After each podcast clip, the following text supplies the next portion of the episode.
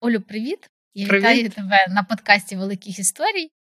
Е, Ти для мене велика історія благодійності. Я знаю, що ходять чутки, що ти бабушка благодійності, але ти прекрасна молода жінка. про яку українська благодійниця, да, є таке. Мені дуже приємно, що ти людина, з якою можна поспілкуватися про сектор, бо ти знаєш його е, зародження, і я вже тобі казала, ти як бейслайн, з чого починалося і який він є сьогодні. Ти є директоркою приватної фундації Олени Пінчук. Але якби я не знала, що ти є директоркою, я би подумала, що ти блогер-інфлюєнсер, е, людина, яка надихає жінок бути лідерами, і взагалі людина, яка ну, український сторітелер. Хто така Оля Руднєва? А, ну, дивись, справа в тому, що а, будь-який керівник а, благодійної організації, будь-якої приватної, неприватної, має бути сторітелером. Тому що якщо ти не розповідаєш історії, то хто? А, благодійність така дуже специфічна тема, а, і її треба комунікувати через історії наших клієнтів, через наші власні історії, через те, що ми відчуваємо, коли стикаємося з цими історіями. Це єдиний шлях до популяризації благодійності. Саме тому проекти, де розповідаються історії, фотопроекти, як ми робили з брендом Стіртоном багато років. Ми завдяки проекту з брендом Стіртоном СНІД відкриті обличчя. Ми змогли розповісти про епідемію СНІДу в Україні. Ми зробили два фотопроекти, майже жодного слова, але ми змогли людям розповісти про що СНІД в Україні. Так само російський ресурс такі діла він саме взлітає за рахунок історій. Хто, якщо не ми, будемо розповідати історії? Я завжди кажу благодійним організаціям: у вас є неймовірна, а, неймо- неймовірний ресурс. Це ті історії, які трапляються з вами і з вашою організацією. Використовуйте цей ресурс максимально для того, щоб розповідати. Бо саме завдяки а, цим історіям ви можете а, популяризувати діяльність вашого фонду.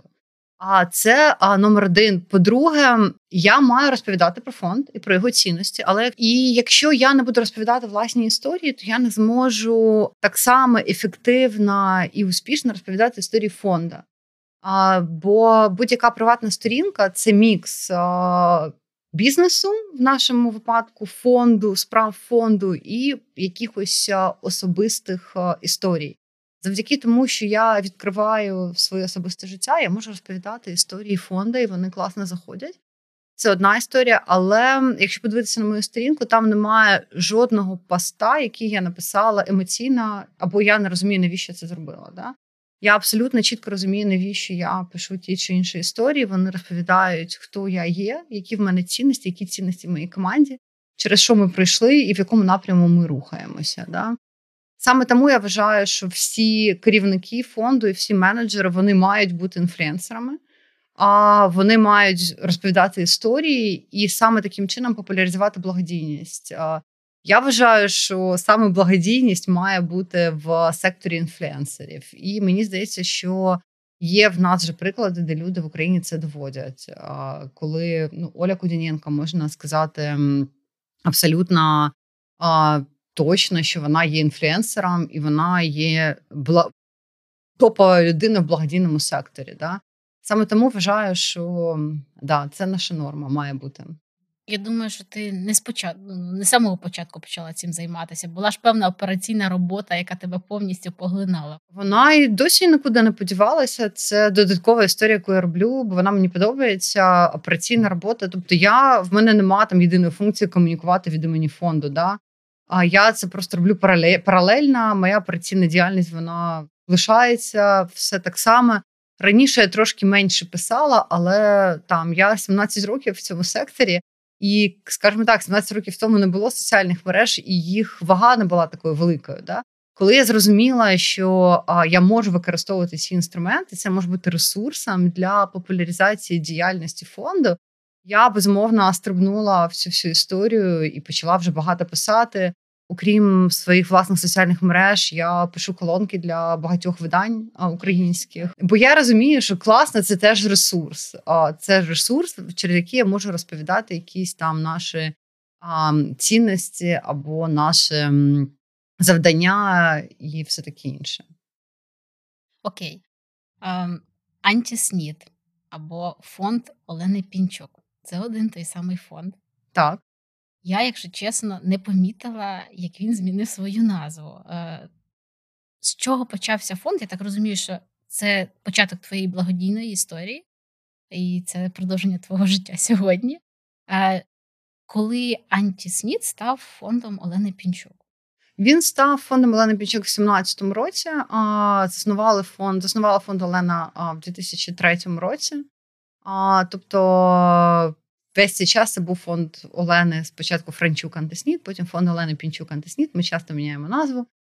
А, І потім в 2017 році, коли ми розширили нашу діяльність, в нас з'явилися проекти по жіночому лідерству, жіночому менторству. Ми зрозуміли, що ми вже більше ніж фонд по боротьбі зі снідом. Також багато завдань, які ми перед собою ставили по питанням Вілсніду і по епідемії Вілсніду в Україні, вони відійшли на второй план. Ми багато чого вирішили, і ми зрозуміли, що ми, як фонд, маємо рухатися далі з тими напрацюваннями, яких ми вже досягли за цей період.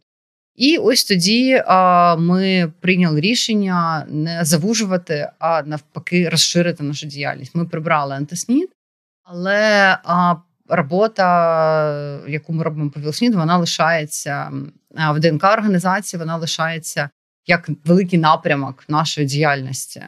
А, Тобто, ми продовжуємо працювати як як фонд, але в нас додалося ще, ще інші напрямки. Який сьогодні фокус фонду? Ми робимо, ми працюємо в сфері Вілсніду, але ми фокусуємося вже більш на сексуальній освіті. Тобто, ми більш працюємо в сфері там освіти, підлітків, школьної освіти. Бо всі ці завдання по лікуванню, які ми ставили Вілсніду, по доступу до лікування, ми вже вирішили. Також в нас ми відкрили простір на Володимирській 43 в Києві, діалог хаб. Це простір, як ми його називаємо, простір вільних розмов. А Там ми проводимо лекції, зустрічаємося з вчителями, з підлітками, і там є в нас великий шмат контенту по сексуальній освіті і по дорослішанню. А, Є тестування на ВІЛ, воно безкоштовне, а, і є безкоштовні психологи. Це те, що лишилось по СНІДу. Також в нас додався великий напрямок по Women Empowerment, це менторство, жіноче менторство, сестринство, економічна допомога жінкам і допомога жінкам повернутися в на роботу, бо велика кількість жінок через різні ситуації в їхньому житті житті не працюють певний період часу, а це призводить до збільшення там домашнього насильства, як ми вже знаємо, і до перебування на межі бідності. Також а, ми є а, як фонд засновниками ветеран хабу. Це а, організація, яка працює для допомоги ветеранам АТО. Тобто, це не просто простір, це організація. Це простір і організація. Да, це ветеран хаб. Він є фізичний простір вже в трьох регіонах України. Відкритий а, нещодавно в Дніпрі, у Вінниці, і він є в Києві на а, Юрія Ільєнка 42. А ветерани можуть прийти отримати психологічну допомогу, юридичну консультацію, можуть е, попрацювати в напрямку, переписати своє резюме, знайти роботу, все таке інше. А і ми, як фонд, є засновником. Veteran Hub виріс з нашого проекту Медсанбат, який ми робили в 2014 році. Коли почались військові дії, ми зрозуміли, що ми, як фонд, не можемо стояти осторонь. І власники фонду вирішили, що вони хочуть зробити щось. І Ми тоді робили підготовку для військових лікарів. Ми їх вчили, як надавати першу допомогу на на саме під час військового конфлікту. Бо дуже багато було там педіатрів, е, дуже багато було людей, які не знають, як надавати першу допомогу. І ось ми вчили цих лікарів. Потім ми зрозуміли, що це дуже такий близький нам проект, але військові дії вони майже зменшилися. Але люди, які там воювали, які знаходилися на передовій, вони зараз серед нас і вони потребують допомоги. І таким чином ми стали партнерами в створенні простору ветеран хаб і цього великого проекту по допомозі ветеранам АТО. А, Тобто, це органічно відбулося. А, В нас а, багато завдань було вирішено, які ми перед собою ставили, але в нас залишилися скіли та інструменти, які ми можемо використовувати в вирішенні інших питань. Ось рухаємось далі. Чи правильно я розумію, що всі ці стратегічні напрямки, про які ти говорила, вони йдуть від власника фонду, власниці фонду? А, Так, вони йдуть від двох речей. Вони йдуть від ситуації, в якої ми перебуваємо, бо ми не знаходимося в ізольованій якійсь шкляному кубі, да, бо ми є все ж таки фондом приватним, і ми маємо реагувати на те, що відбувається в країні і в світі. Коли в країні були військові дії, так це було рішення власників робити щось, щоб допомогти, допомогти країні пройти цей період. Коли у всьому світові е, почали говорити про роль жінок, ми зрозуміли, що ми також в своїх проектах е, не маємо кастомізованих услуг для жінок всі всі услуги, які є в ВІЛ-сервісі, вони були створені для чоловіків завжди, бо їх було більше. А вони були гучніші. Жінки завжди мали дітей, лишалися вдома. В них взагалі не було там можливості відвідувати ці сервіси, бо вони були заточені під чоловіків. І тоді ми зрозуміли, що нам треба розширювати щось. Тобто, ми а, безумовно дивимося на те, що відбувається в світі, а що відбувається в країні, і в залежності від цього ми формуємо наші подальші кроки. Якщо ми бачимо, що, до прикладу, в сфері Вілсніду ми стільки всього вже зробили, якщо немає там для нас більше таких глобальних завдань, то ми, звісно, шукаємо там, де вони будуть. Глобальних завдань цікаво. Е, Чи можна сказати, що завдяки фонду е, Вілснід не є ну, якби пандемією, да? чи як правильно сказати? Ми є частина цієї історії. Тобто я не можу сказати, що це все завдяки нам. Мені б дуже хотілося сказати, але я не можу применшити роль партнерів, які з нами йшли рука об руку. В нас найкраща була віл... організація людей, які живуть з ВІЛСНІД. Найкраща в східній Європі, і, взагалі, мені здається, якщо подивитися на все, що вони зробили, ми були просто ну не знаю на рівні ектапа американського. Вони круті. Вони багато чого домоглися, багато вони чого примусили зробити державу і в лікуванні, і в тестуванні, і в доступу до лікування. Тобто вони круті. Це люди, які там наші друзі. Вони зробили все, щоб люди не помирали від віл-інфекції, щоб менше дітей не народжувалось від від віл-позитивних матерів, віл-позитивних дітей. Так що не можу применшити їх роль, але в нас теж була маленька роль. Ми були єдина організація, яка проводила кампанії в медіа, і ми їх проводили дуже успішно. Нашу кампанію зупинимо СНІД, доки він не зупинив нас. Всі пам'ятають, вона була за вагою а, рівна там кампанія Procter Gamble Coca-Cola. Да? Тобто ми підходили до цієї соціальної кампанії як до комерційної, мали таке таке core advantage, бо а, мали доступ до часу на телебаченні, використовували ці ресурс. А, І вважаю, що саме в зміні парадігми людей, ставлення до СНІДу в Україні, ми приклали багато зусиль. А так, в тому числі завдяки нашому фонду, ситуація покращилась, але в нас там було купа партнерів. А сьогодні ви маєте дотичність до цієї тематики? Безумовно, ми є частиною цього процесу. А ми є партнерами великої кількості лікарень. Ми продовжуємо підтримувати лікарні, які надають допомогу віл-позитивним людям. В нас по всій Україні їздять наші мобільні клініки, які надають допомогу віл-позитивним дітям, які живуть в маленьких містечках. Зараз ми вже перейшли на наступний, скажімо так, level. Рівень, да, ми вже не купуємо автівки, ми вже використовуємо наших партнерів таксі Uklon. Тобто будь-хто з лікарів може викликати Uklon і їхати до пацієнтів для надання допомоги і для огляду. А будь-яка віл-позитивна людина, яка має статус і довідку, і призначення лікаря, може звернутися до нас, і а, ми надаємо фінансову або матеріальну допомогу. Ми гроші не даємо. В нас специфічний клієнт, але купуємо ліки і оплачуємо лікування. А, І в нас залишається адвокаційна роль, а, тобто ми присутні на великої кількості обговорень. Ми є партнером міста Києва в великому проєкті Fast Track Cities. А це такий всесвітній проект, де великі міста доєдналися і прагнуть досягти там різних показників і подолати епідемію ВІЛ в великих містах. Ми є партнерами, ми є частиною комісії глобальної, які зробили Lancet і Fast Track Cities. А, Тобто ми вирішуємо купу якихось адвокаційних питань, які ще залишаються, бо велика кількість роботи. Ми є експертами в цій сфері. Наша експертність вже нікуди не подінеш. Все, все навколо цього. Мені б дуже хотілося поговорити про внутрішню роботу фонду, про про операційну роботу, як ти за 16 років побудувала. По суті діла, ти ж будувала з нуля цю фундацію, правильно? Ну, до мене був директор, була маленька команда. Я доєдналася, коли ми зрозуміли, що там ну, директор може не готова далі продовжувати. Та десь півроку він був директором. Ну так, майже на початку. Да, Ми будували заново команду і м, вибудовували якусь внутрішню роботу. Так. Це правда. Так, от, от яка це внутрішня? Тобто, скільки зараз людей в фонді? Чи, наприклад, е, на кожну програму є свій е, там програмний менеджер, чи у вас один програмний менеджер?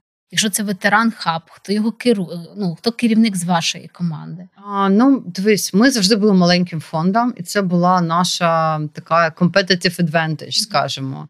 Ми завжди казали, що ми не хочемо великих команд. Якщо треба, ми візьмемо людей на контракт на великі проекти але ми ніколи не мали собі на меті мати велику команду. І дуже часто до нас приходять люди, кажуть, а де всі? Ми кажемо, ми є всі, більше людей немає. Вони нам не вірять, думають, що десь там ще якісь там, я не знаю, раби, які сидять в інших кімнатах і виконують цю роботу. Насправді люди дуже довго працюють в фонді. В нас люди а, працюють там 10, 15, 17 років. Такі дуже стала команда. В нас текучки майже немає.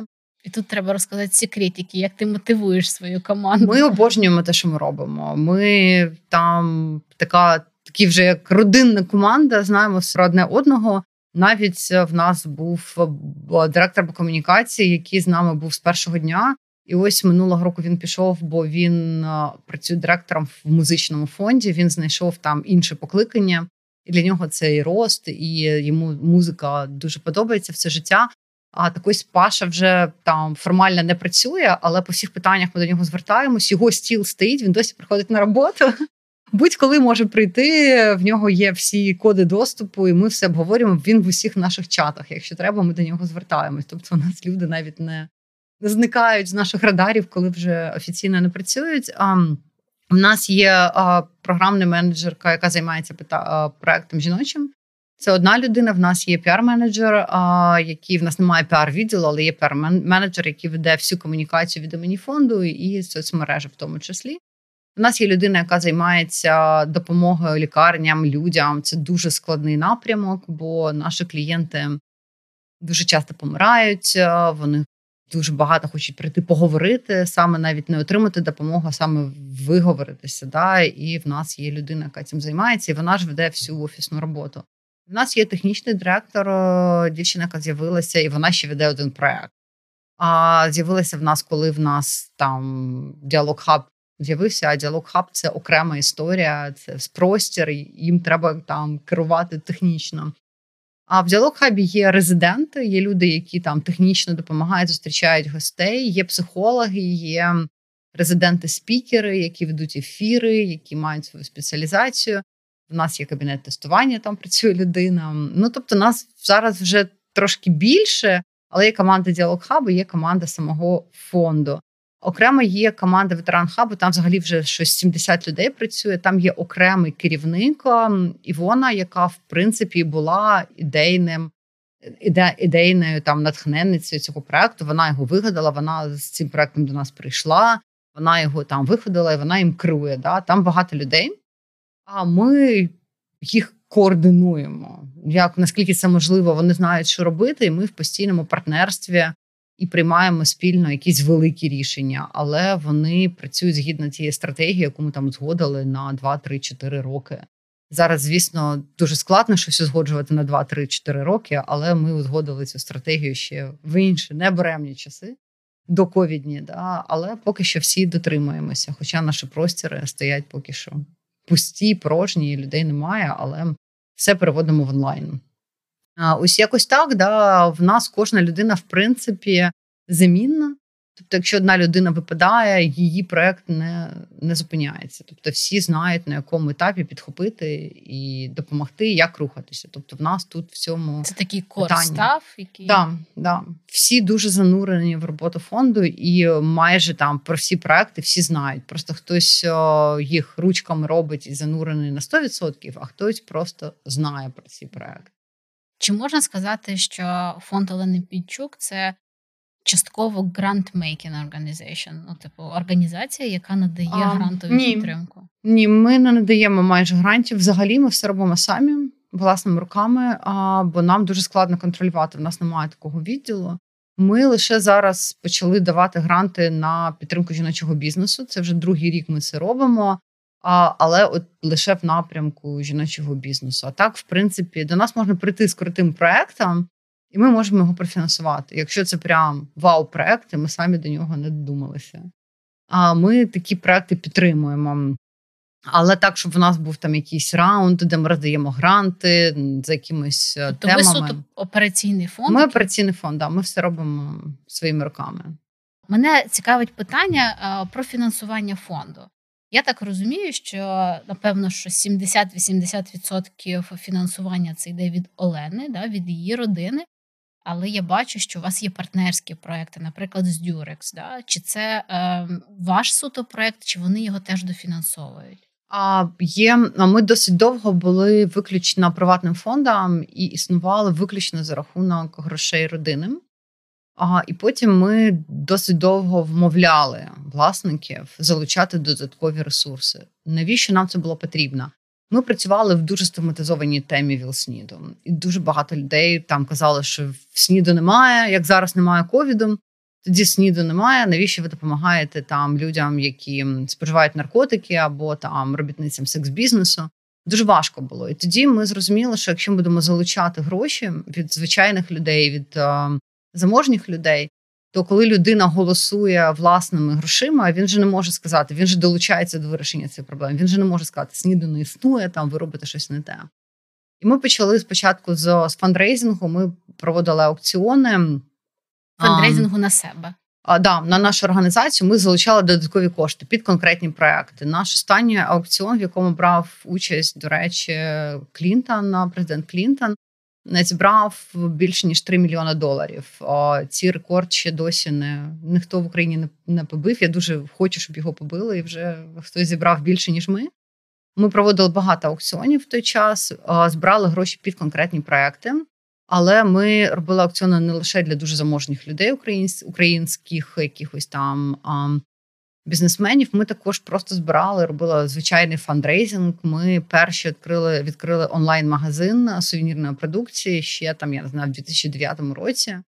Розробили механізм, як це робити. Тобто були такими першопроходцями в великих, великих е, напрямках. Потім ми почали працювати з компаніями, з бізнесами бо ми дуже добре розуміли, що саме бізнесу потрібно. Але ми ніколи не виконуємо конкретні проекти, тобто ми не подаємось на гранти. В нас є проект, який ми розробили як організація. і Ми з цим проектом приходимо до бізнесу і кажемо, хочете його профінансувати. Ось ваша така роль, ви отримаєте то, то і то. А нам потрібно задля цього. Так було з фундацією Кока-Коли. Ми співпрацюємо вже о Боже, вже 10 років з фундацією Кока-Кола. Ми багато чого доброго зробили. Всі наші жіночі проекти ми робимо за підтримки фундації Кока-Кола. Так само було з Дюрексом. У нас багато партнерів. Насправді ми з дуже багатьма компаніями працювали, але саме шляхом, що ми пропонували компаніям конкретний наш проект, і вони це, його фінансували. Це в рамках їхньої корпоративно соціальної відповідальності. Так, да. Ми бачили, що ось ці компанії це може зайти. А нам дуже хочеться цей проект зробити. А в нас в бюджеті немає на нього грошей, грошей не складали, і ми долучали до своїх якихось там проєктів а, бізнес. А, Хто спільнота. креативить ці проекти? То ви ж приходите з кейсом, з конкретикою? Всі, всі. Ось хтось може вигадати, слухайте, хочу робити такий проект. Давайте кажу, прекрасно, шукайте на нього гроші. Якщо знайдемо, давайте його робити.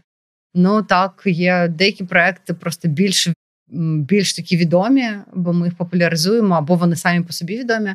А є проекти, які класні, але там про них багато не говорять. Да? Такі теж є. А, Ну, ось вигадали проект, придумали проект. Є інакша ситуація, коли до нас бізнеси приходять і кажуть, ви такі класні, хочемо з вами співпрацювати. Давайте зробимо якийсь спільний проект. І ми робимо спільний проект. І багато в нас таких з гуземи Джувелері в нас був класний проект. Ми до них звернулися по співпрацю. І Валерія придумала нам ці Inspirement Chain. І фотовиставка була. Да, да, долучилися відомі жінки до цього проекту. А ось з Марсала нещодавно вони до нас саме прийшли з готовим проектом і сказали: слухайте, ми бачимо вас партнерами цього проекту, і ми абсолютно сказали так, бо цей проект повністю відповідає нашим цінностям. По різному буває, але ми дуже відкриті до співпраці з бізнесом. Ми скоро будемо стартувати чудовий проект з Омелук з Лірою Бородіною. Тобто, ми обожнюємо колаборації, обожнюємо. Але це в рамках вашої місії. Лише да, лише тільки те, що нас цікавить як організацію, це підтримка жінок, це сексуальна освіта, а боротьба з ВІЛ-СНІДом. От про сексуальну освіту, я чесно тобі скажу, це напевно, що був або 14-й, або да, 14-й рік е, влітку я працювала в фонді Ключко, і я пам'ятаю, я піднялася на шостий поверх в East One, і познайомилась перше з тобою, і ти кажеш, я приїду в школу успіху, поговорю з, ді- з дітьми про секс. І зараз для мене це ну, типу, ordinary, як а тоді ну, як це Оля приїде, буде з дітьми, нашими дітьми, гарненькими, хорошими, зі сцени говорити про секс. І тоді я пам'ятаю досі твою лекцію. Ну да, бо ми про це говоримо максимально відкрито, а ми не робимо з цього якоїсь там, не знаю, Е, секретів, нічого не ховаємо. Ми вважаємо, що дітям цікаво, їм дуже важливо знати, що відбувається з їх тілом, з їх організмом. Ми розповідаємо про дорослішання, і ми дуже дозуємо інформацію в залежності від віку. Ми розуміємо, хто перед нами, що можемо розповісти в певному віці і на певному етапі розвитку дитини. Ми вчимо як дітей. Говорити про секс, про ми багато говоримо про інтернет-безпеку. Бо знати про секс і сексуальне виховання це ще й про безпеку дитини. Ми так само розмовляємо з батьками, так само розмовляємо з вчителями. У нас для різних аудиторій у нас дуже різний tone of voice, різним голосом на різні теми про різне. Да? І в нас навіть на youtube каналі Dialog Hub в нас все промарковано да? І все складено по плейлістах. Тобто є відео для зовсім маленьких дітей, там 3-5 років. Це про про власні кордони, як можна, як не можна, як можна до тебе доторкатися, як не можна до тебе доторкатися, про безпеку, як переходити дорогу, про такі речі. Є відео вже для більш дорослих, для підлітків, як надягнути презерватив, про перший секс, як підготуватися, як убезпечити, як казати ні, як чути ні. А є такий більш взагалі для дорослих контент, як сторіс. Це просто приклад того, як спокійно можна говорити на тему сексу як ми всі, в принципі, однакові, які в нас у всіх різні історії. Тобто ми намагаємося зробити велику кількість проєктів для дуже різних аудиторій. Ми таргетуємо свої проекти на аудиторії. Зараз в нашій державі лише зароджується да, education в школах, чи є не знаю, в планах бути одними із імплементаторів таких програм в школах України? А ми можемо планувати це лише коли ми з боку Міністерства освіти побачимо адекватну команду, з якою ми можемо рухатися далі. З попереднім міністром з Ганною Новосад ми обговорювали таке питання. Ми хотіли зробити онлайн-курс для вчителів. Щоб допомогти вчителям, але зараз змінилось керівництво, і ми не розуміємо, як ми з цим керівництвом можемо рухатися. Поставили це на паузу чекаємо кращих часів, коли в нас буде команда, з якою ми зможемо працювати. Ми можемо все, але ми маємо мати партнерів, особливо коли ми йдемо в комплексну сексуальну освіту в школах. Ми розуміємо, який буде супротив, і супротив буде не лише з боку батьків, е, з боку вчителів, він буде з боку батьків також. І ми розуміємо, що для того, щоб пройти цей шлях і не кинути його на середині шляху, нам потрібні партнери, які будуть розуміти, навіщо вони це роблять, для чого вони це роблять, які KPI, як ми рухаємось, поки таких людей там немає. Навіщо витрачати ресурси? Ми в цьому плані дуже економні. Що тебе особисто драйвить в проєктах? От я коли читаю всі твої статті, я все читаю, да, фололю тебе в Фейсбуці. Е, мені здається, тебе драйвлять а, історії жінок? Знаєш, мене драйвить все, що має, а, що може змінити, що має, знаєш, це е, там, типа. Ability, да, або capability to change. А, Я дуже була занурена в тему Вілсніду, а, бо купа моїх друзей, друзей, моїх людей, mm-hmm. яких я люблю, обожнюю, вони помирали від сніду. Да, І це була для мене там номер один тема.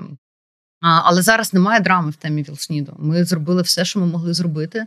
А я знаю точно, що мої друзі не помруть від сніду. Максимум можуть розбитися на своїх дорогих автівках, бо вони зараз всі прекрасно живуть. І Я дуже щаслива, що люди з ВІЛ-статусом можуть мати топові позиції і в державі, і в недержавному секторі, і подорожувати, і мати прекрасні квартири. Це те, що було неможливо 20 років тому. Я багато про це писала, багато про це розповідала. Друга тема, яка мене дуже драйвить, це взагалі благодійність. Чому чому люди роблять добрі вчинки, як їх спонукати, як їх залучати. Це теж дуже моя тема. Я її обожнюю. Просто останнім часом менше стала про це писати. Мене дуже драйвить історія про жінок, бо вона зараз на часі. І мені здається, що ми маємо таку можливість, коли можемо, окрім прав, ще отримати можливості для жінок, такі самі, як чоловіки мають. І це саме треба робити зараз. Швидесенько. Коли піде драма з цієї теми, коли більше не буде за що боротися, ну напевно, це перестане мене тривити. А зараз є за що боротися, і я бачу результат. Я бачу, як багато ми можемо змінити, надихаючи жінок, допомагаючи, розповідаючи їм, як саме вони можуть бути круті, корисні, ефективні, все таке інше. Вчора якраз читала історію, твою історію про двох жінок. Одну, якщо не помиляюсь, яка вийшла заміж за принца, і інша так само за мільйонера. Да? І от тут мені сподобалось, як ти далі говориш, що коли жінка досягає всього сама, там немає нічого цікавого. Ну, типу, пахать, Е, бігти, і тоді ти досягнеш. Ну розумієш, питання, що ми робимо там з нашими грошима. Я вважаю, що коли в жінці дійсно все є, е, до прикладу, як е, Каті Загрі, або як в Зої Літвін, да, і вони обирають благодійний сектор і обирають таку велику кількість проєктів. Я в захопленні від таких жінок, да, що в них є час, натхнення, бажання щось змінювати бо можна обрати якийсь інший шлях, інший. Вони можуть піти просто в бізнес або взагалі нічого не робити. Да? Саме через це я дуже захоплююсь такими жінками. І мені здається, що це не простий шлях, коли в тебе все є, да? не розслабитися, а ще швидше почати бігти. А, Ну а нам, простим смертним, ну да, це нормально досягати. Давай поговоримо про культуру благодійності. Ти сказала, що тебе ця тема драйвить. Це якраз є темою нашої фундації. Адже ми, ми, якщо чесно, йшли до цього, тому що фундацією фінансують три члени родини: це Володимир Антонович, який фінансує більше освітні проекти. А Гліб фінансував і фінансує мистецтво, і Катя, яка постійно драйвила всіх темою культури благодійності. От коли я прийшла в фонд, Катя постійно говорила про культуру благодійності, але е, дуже багато тематик було в фонді, і важко було якби ну, звузити цю діяльність. Зараз, коли ми е, більше проводимо час з родиною, розуміємо їхні цінності, е, розуміємо, що їх драйвить, чому саме вони за культуру благодійності, про цей тренд меценатства, то ти піднімаєшся до їхнього цього helicopter view. І розумію, що е, да, благодійність це не про багатих людей, це про тебе і про мене, про мій час, про мій талант. І це все так дуже easy. Everyday роби. Да, насправді, коли починали ми а, працювати в цьому секторі, люди взагалі не знали, що таке благодійність, бо цієї культури не було. А, Всі нас чомусь підозрювали, і це був дуже важкий шлях, бо іноді розповісти як ми витратили гроші, було дорожче, ніж зробити якийсь проект. Але ми завжди робили там просто звіти шалені про все, звітували про кожну копійку, навіть якщо це були гроші родини. А, Крок за кроком ми змогли вибудувати цю довіру, і для нас дуже важливо, щоб інші організації так само поводилися себе, бо будь-яка організація ми дуже пов'язані в цьому секторі. Якщо хтось щось зробить не так, то оця чорна пляма вона просто впаде на всі організації. Ніхто не буде розбиратися, що там от є добрі, класні, а є погані. Да? Всі будуть погані. Ми завжди знали, що там точно щось крадуть. Да? Це одна історія. Є організації, і ми людей вже привчили до того, що є організації, які роблять якісь благодійні справи, і вже нам не так часто закидають, навіщо це ви робите? Ми ж платимо податки, це має все робити держава. Да? Люди вже розуміють роль недержавних організацій, благодійних організацій. Також завдяки таким платформам, як Добро.ua, а ми можемо продемонструвати, що будь-яка людина з будь якою сумою грошей може долучитися до великої справи, профінансувати якусь класну книжку або врятувати якусь дитину.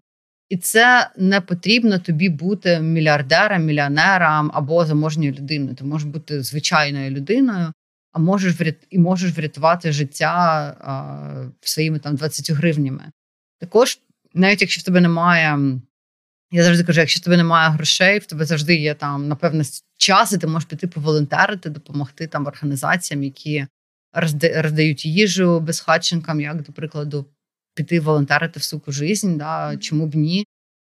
Або поїхати в жителю поволонтерити у Гаріка. А якщо в тебе немає ні часу, ні грошей, в тебе є твоя кров. Іди донорам, що точно в тебе є. Іди здавай кров, теж це твій внесок в благодійництво. Будь-яка людина в незалежності від її статку і її зайнятості може щось зробити. І коли ми долучаємося до таких класних благодійних крутих проєктів, ми самі починаємо почуватися дуже круто. Да? І я вважаю, що це класно. А в нас в Україні люди змінюються. Вже більше і більше людей долучається, вже більше і більше людей розуміють, що це не справа а, кубки багатих людей. Це нормально абсолютно для будь-кого бути частиною цього благодійного волонтерського сектору. Дуже мене це якось не знаю, радіє від цього. Да? А, Бо бо я бачу ці зміни, а, які були дуже складні, але поступові. І сьогоднішній а, благодійний сектор мені мені має набагато кращий вигляд ніж 17 років тому, коли це був якийсь темний ліс. Дослідження, які проводить Zagoriy Foundation, говорять про те, що українці не довіряють благодійним фондам. А от ти якраз людина, яка може сказати, як було 17 років тому, і як сьогодні. Можеш таку ретроспективу цього сектору розповісти? А люди точно набагато більше довіряють, але наші люди взагалі схильні нікому не довіряти, не державі, не урядовцям, не благодійним фондам. А, Але в порівнянні з цим, що було 17 років, мені здається, що рівень довіри збільшився набагато. набагато. І це прям, як кажуть, небо і земля. Да? Мені здається, що як для мене, так це взагалі це неймовірна довіра. Люди в родині одне одному так не довіряють, як зараз довіряють благодійним фондам. Тут треба вирізняти благодійних фондів велика кількість на ринку. Да? Треба вирізняти. Є фонди з великим рівнем довіри а в яких всі впевнені, яким спокійно віддають гроші. А є мало відомі фонди. І ось я думаю, що коли ми кажемо взагалі так, так якась там міфічні благодійні фонди, то люди, звісно, не довіряють. А коли давайте спитаємось по кожному конкретному фонду, да, чи ви довіряєте таблеточкам? Да, довіряю. Я думаю, що більшість людей скажуть так. Чи довіряєте ви Дачі і Наталя Оніпка. Звісно, люди Dobro.ua, звісно, будуть вам будуть довіряти, нам будуть довіряти. Да? А міфічним благодійним фондам може і не будуть довіряти. Тут треба вже дуже занурюватися в конкретний фонд. Ми багато зараз працюємо з сімейними родинами фундаціями. І Я пам'ятаю, ділилася з тобою, що ми би хотіли створити ком'юніті сімейних родинних фондів. І зараз, коли а, відбувся локдаун, да, коли країна по суті закрита, і ми не знаємо, яка міжнародна технічна допомога нас очікує. Ну, Благодійні фонди, громадські організації. Ми для себе зрозуміли, що наш шлях все ж таки в Grant-Making Organization, тобто ми би хотіли ставати внутрішнім донором, таким чином надихати інші сім'ї, ставати такими фундаціями, як ми. Як ти думаєш, потенціал в цьому є? Безумовно, я взагалі вважаю, що в благодійності це все про приклад. Я вважаю, що не треба і не можна робити добро втіхаря. Да? А я вважаю, що про це треба розповідати, бо це завжди є приклад, особливо серед заможніх людей. І ми бачили це, коли ми почали. Коли Олена відкрила фонд, то багато фондів з'явилось після цього, і кожен взяв якусь тему. Це абсолютно нормально. Благодійність це про, про приклад. Да? І мені здається, що треба а, рухатися в цьому напряму. Треба давати гранти, підтримувати інші організації, чітко вибудовувати свою мету, ціль, місію. І інші інші родини, заможні люди, корпорації будуть доєднуватися. Може, не такі багаті, а може ще багатше. Але дивлячись на той результат, який ми досягаємо, точно будуть долучатися. Але не треба ховати, треба більше популяризувати діяльність частних приватних фондів. Нам насправді дуже часто говорять, що добро має бути тихим, Я не згодна. У нас я... прям стейтмент є: добро має звучати голосно, і з цим потрібно 100%. працювати. Я за те, щоб добро звучало голосно, бо це прекрасний приклад. Я взагалі не розумію. Ну тобто, ну це ж ну, я, я чому що ховати? Те, що ви робите добрі справи, чому ховати? Я... Розумієш, є певні стереотипи піару. Да? Ти Слухайте, робиш це для є того, стереотипи, щоб... що дівчатка мають рожеве носити, а хлопчики голубе, але це ж ніяк не впливає на їх там психічний розвиток. Да?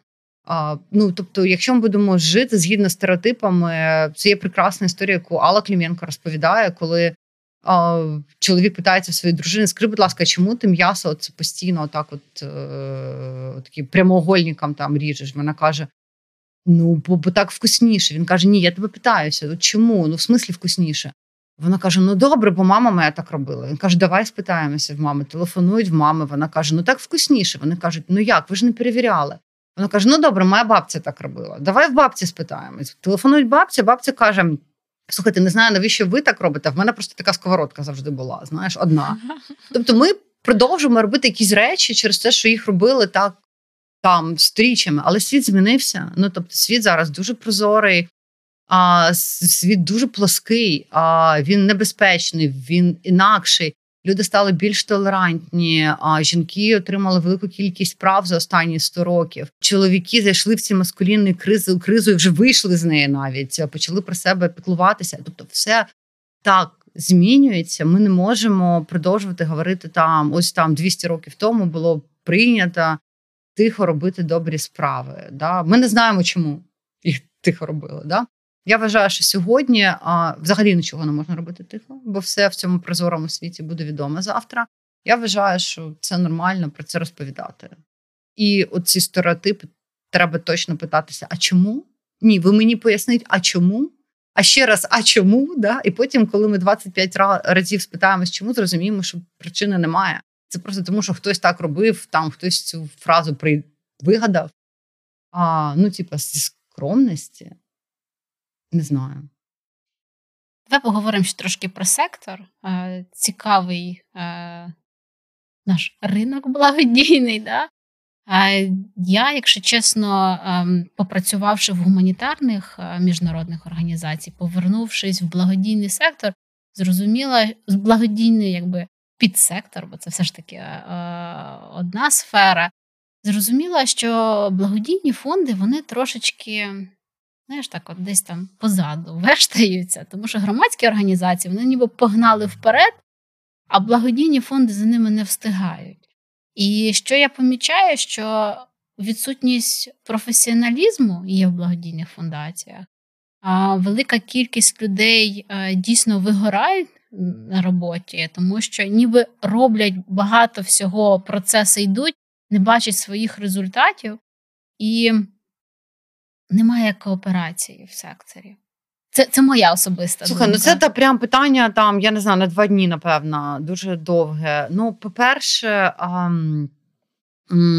а, непрофесіоналів в нас усюди багато. Не лише в благодійному секторі, в громадському його теж багато, в державному секторі багато непрофесіоналів це час такий непрофесіональних людей. Да. А це такий тобто період. Тобто така, ти думаєш, це просто кадрова криза така в країні? Ні, це просто час такий, час людей, е, експертів, да, якісь там прочитали два тренінги і вже тренінги читають. Це ну, такий час. Це по-перше, по-друге, не встигають благодійні фонди за громадськими організаціями. Це в нас ж не перегони, завдання різні. Да? Громадські організації вони більш мають адвокаційні цілі, і саме через це вони мають бути голоснішими. Вони мають йти щось домагатися, якихось законодавчих змін. У благодійних фондів в них трошки інакша ціль, і вони точно не мають бути в цих перегонах. Да? Тобто це точно не перегони, і вони не мають встигати. В них різні завдання. У мене це більше стосується capacity, Знаєш, от ти кажеш, що громадські організації вони вміють говорити. Наприклад, з благодійними фондами ми постійно говоримо, що друзі про себе потрібно віщати, розповідати, які ви класні, з якими е, платформами або бізнесом ви хочете працювати, або працювали вже.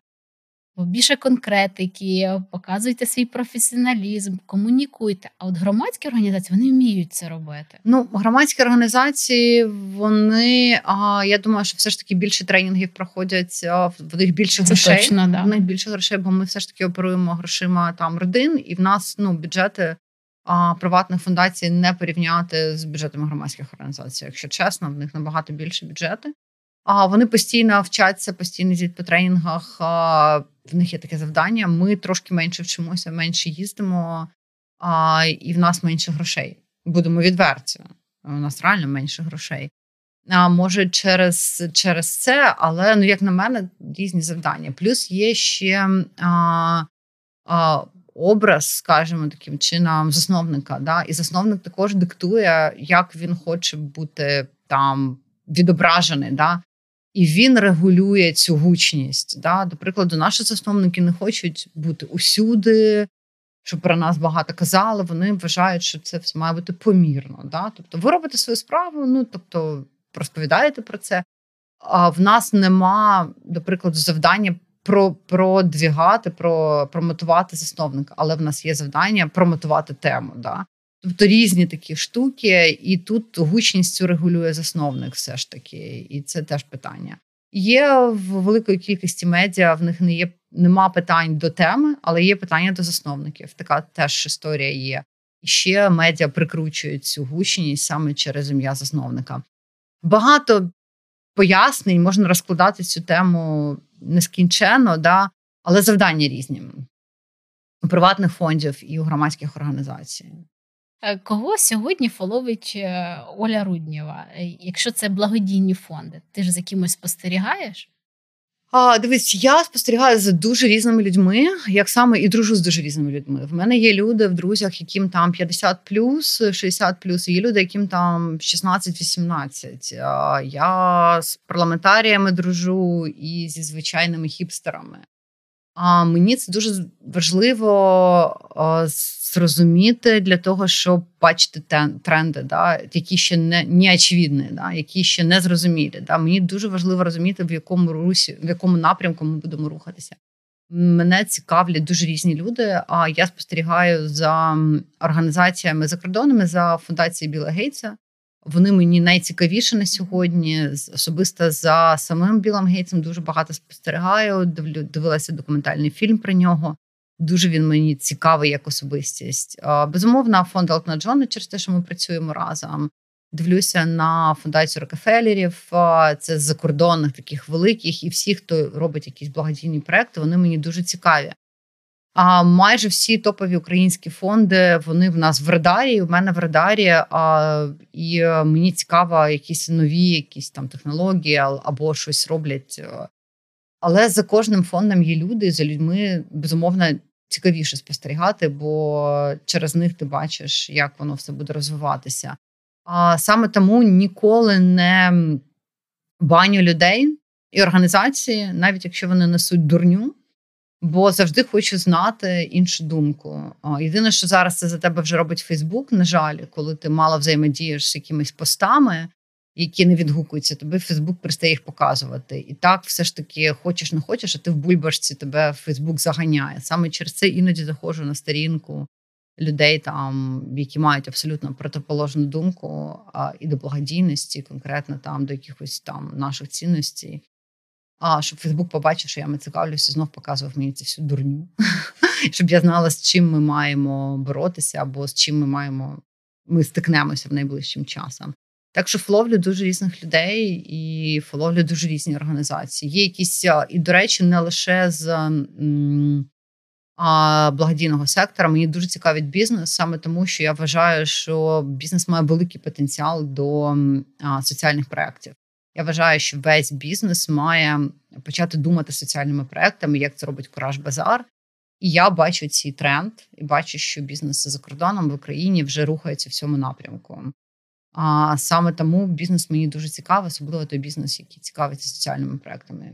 Це прям наша тема, тому що ми зараз постійно говоримо, що бізнес як меценат і е, корпоративна соціальна відповідальність бізнесу вона ще тільки вона зародилася, але вона ще не є а, прям usual для кожного бізнесу в нашій країні. Це майбутнє.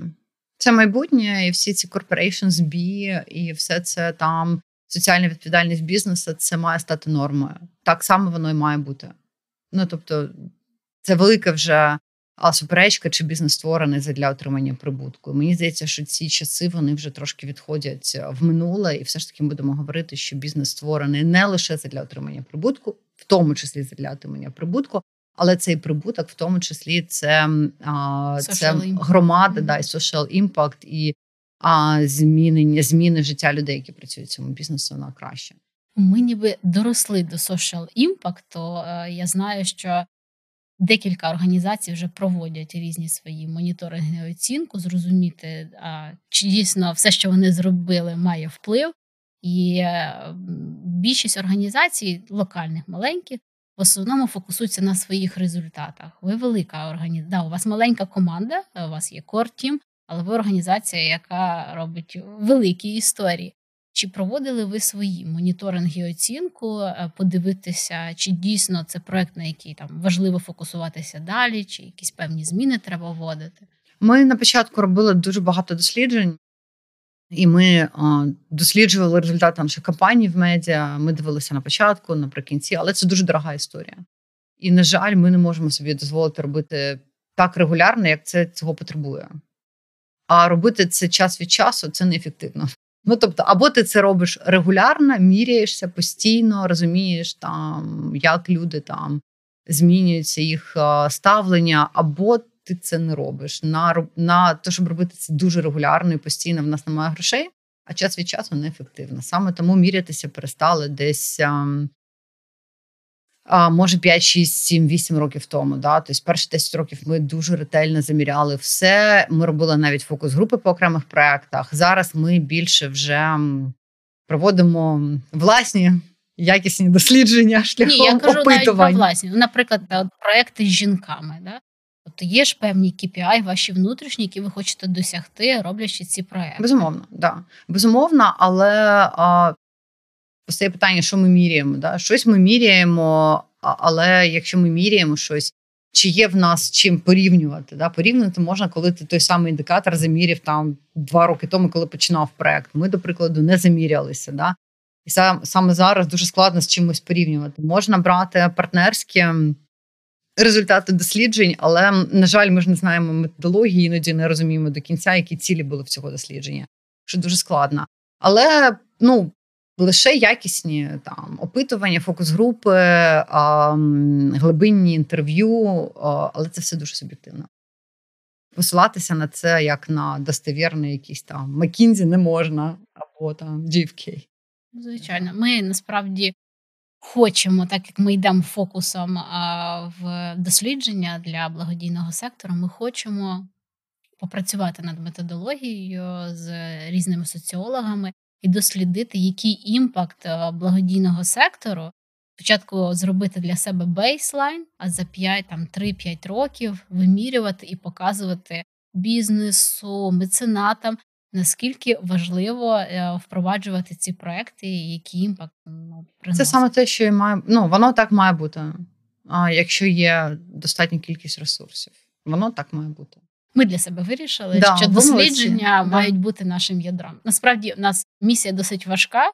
І, ну розумієш, це не гуманітарна допомога, і не всім людям ти одразу пояснюєш, а що робить сьогодні фонд? Розвиває культуру благодійності. А що це? Ну це human behavior. Сьогодні я вам результати не покажу. Ці результати будуть з часом. Якраз за оці 5-10 років ми зможемо про щось говорити. Ну, слухай, благодійність така взагалі історія, де результатів швидко не буде ніколи. Да? І ми попереджаємо всіх людей, які приходять в цей сектор, які хочуть таких ось швидких, швидких результатів. Ми кажемо, що їх не буде. Ну, тобто, благодійність іноді історія а, триває 5-10 років, щоб ти зміг побачити красоту цієї історії. Там навіть допомога якоїсь там дитині 15 років тому стає зрозумілою, коли ця дитина я не знаю, виросла, щось зробила. Да? А до того це взагалі не очевидно. Ну, да? Ваша історія з Вілснідом. Ви ж реально Вона тривала майже 15 років. Да, 15 років. І перші 10 років а, наші результати були настільки малесенькі, що можна було взагалі віни, віни різати через те, що стільки ресурсів вкладалося. Потім ресурсів вкладалося менше, результати були кращі. Да? Але це таке накопичувальна історія. Благодійність це не швидка справа. Якщо ви хочете швидких результатів, швидких там досягнень KPI, якщо вам це потрібне і необхідне для того, щоб воно вас стимулювало, не йдіть в благодійність, ідіть в якийсь інший сектор, продавайте шампунь, він класно продається, да? там він швидко продається, бо всім треба мити голову. Да? А ще краще картоплю продавайте. Там взагалі тут купив, там продав все моментально. Гроші поклав, можна рухатися далі. В благодійності такого немає. Роками тривають якісь історії. Роками ми б'ємо, щоб отримати якийсь там перший KPI, який скаже Окей, а потім змінюється соціально-економічне становище в країні, як в нас почалась в 2014 році війна. І все, чого ми там до 2014 року досягли в Вілсоніді, все пішло в трам-тарарам через те, що Вілсонід – це індикативна хвороба. І наша пісня хороша, починай спочатку. А, І ти маєш бути до цього готовим. Я нещодавно Такі... говорила з директор, з директоркою однієї фундації. Вона мені говорить: я е, попрацювала в бізнесі, у мене були класні результати. Я вирішила відпочити і піти в благодійний сектор. Мені стало дуже смішно. Думаю, де ж ти тут відпочивати збираєшся? Ну нема де, якщо чесно. Тут відпочинку немає. Тобто, ти маєш розуміти, що це такий постійний біг, постійно нові завдання. І чим більше ти занурюєшся, тим більше ти бачиш завдань, де ти можеш бути корисним, де ти можеш долучитися. Ні, тут не да, відпочити нема де. Якби тебе сьогодні запитали твої друзі, знайомі або просто твої фоловери Фейсбуку, Олю, куди от в мене є там 100-500 гривень, а може тисячі гривень. Я хочу вкластися в якийсь благодійний фонд. Кого би ти порадила? Слухай, я дала б список всіх організацій і сказала би людині: вивчай, і ти маєш знайти те, що тобі від тобі відгукнеться. Бо ми всі дуже різні. У когось клікає на онкологію. Да? І в мене був період, коли я давала на всі організації, які борються з онкологією, давала гроші, бо втратила близьких мені людей через онкологію. Мені здавалося, що я даю це по 50 доларів там всьому світові на, на боротьбу з онкологією. Таким чином мені легше стає. Потім це змінилося. Да? А, Це дуже залежить від людини. Та? Ти маєш мати вибір. Да? І єдине, що можу спита, можу спитатися, що тебе більш що тобі відгукується. Да? В нас є, до прикладу, допомога дітям або людям похилого віку, там четвертого віку. Да? Або ти можеш щось зробити для ковіду зараз, або ти хочеш зробити щось для жінок, або для тварин. Ти визначся, що тебе клікає. І люди, які чують про тварини, кажуть, все там, я хочу допомагати притулку з тваринами, це все, що єдине, що мене цікавить. Да? А хтось на тебе дивиться, що я там буду кіцькам допомагати, це несерйозно, знаєш. А будь-яка благодійність вона має Тут складно порадити. Вона має відгукуватися. Ти маєш дійсно хотіти допомогти цій організації, їй довіряти, дослідити, чим вона займається, зрозуміти, о, це то, куди я хочу дати свої гроші. Я можу лише дати, порадити там спектр організацій, які я знаю, яким я довіряю, і сказати: ось дивися, от такі є напрямки. Або відправити на добро.ua і сказати, якщо це не організація, наприклад, якийсь конкретний проект, іди шукай, що тобі відгукнеться на добро.ua, там є все. Да? Тобто це дуже індивідуально. Радити складно, але треба дати вибір. І вибір сьогодні є в Україні вже стільки організацій. Комусь відгукується, знаєш, там підтримка якісь культурної спадщини, да? або і реставрація будинків. Ми всі такі різні, що просто нема нема слів. Люди з інвалідністю там мільйон.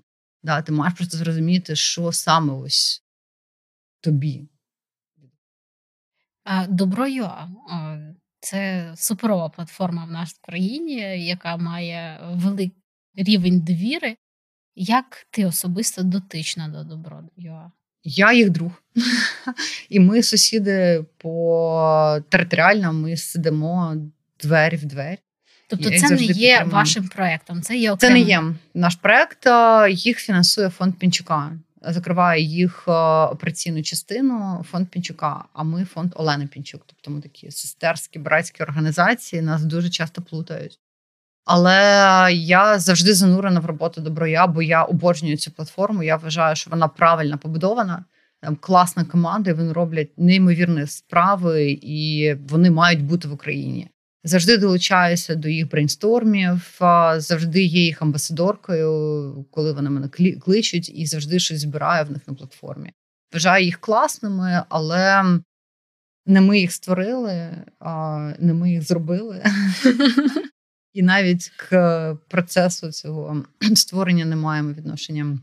Ми дуже підтримуємо добро ЮА е, різними проектами. Наше велике побажання взрощувати їхню команду, е, тому що ми бачимо, наскільки ем, не вистачає їхніх рук, тому що вони так само в серцем і душею дотичні до кожного проекту, і ти розумієш, що така маленька команда ем, прям розривається на таку велику кількість да, проєктів. Це правда, це правда. Ем, але вони такі є. Вони такі є. Їм додають 20 людей, в них буде в 100 разів більше. Завдання всі вони будуть, плюс 20 людей ще будуть розриватися. Ну тобто, це їх стиль. Просто, от навіть е, працюючи два роки, да, майже два роки, я повернулася в, е, в цю сферу.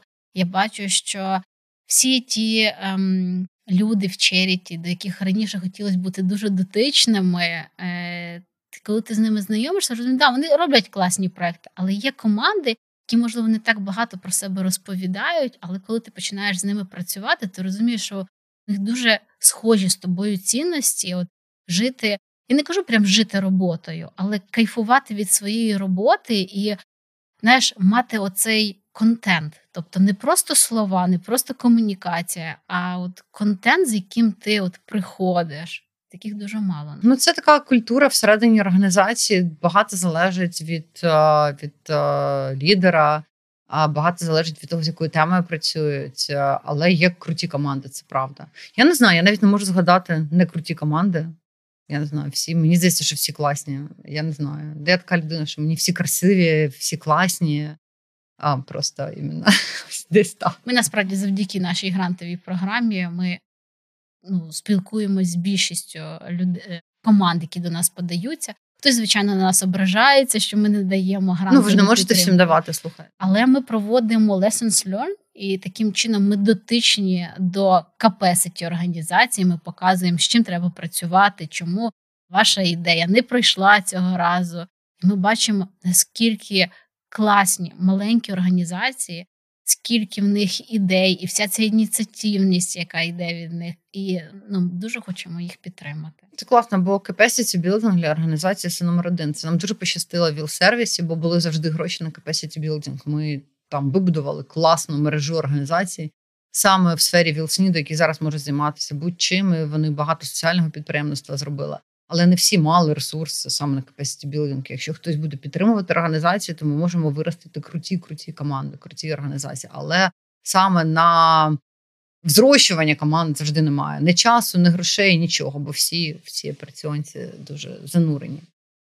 Окей, Оля, будемо закінчувати. Я тобі дуже вдячна за твій час. Е, впевнена, що в тебе просто full schedule е, every day. Е, я дуже чекаю особисто цього проєкту з Oh My Look, з Да, буде багато ще проєктів. Да. Да, І я дуже чекаю всі твої ем, колонки. Я насправді люблю обожнюю твої Дякую. тексти, тому що ти ніби дуже здалеку заходиш і потім показуєш свою присутність в цій історії, і воно прям в серце попадає. Біда, що всі хочуть. Читати про колишніх, треба розповідати про благодійність, але якось поєднуємо.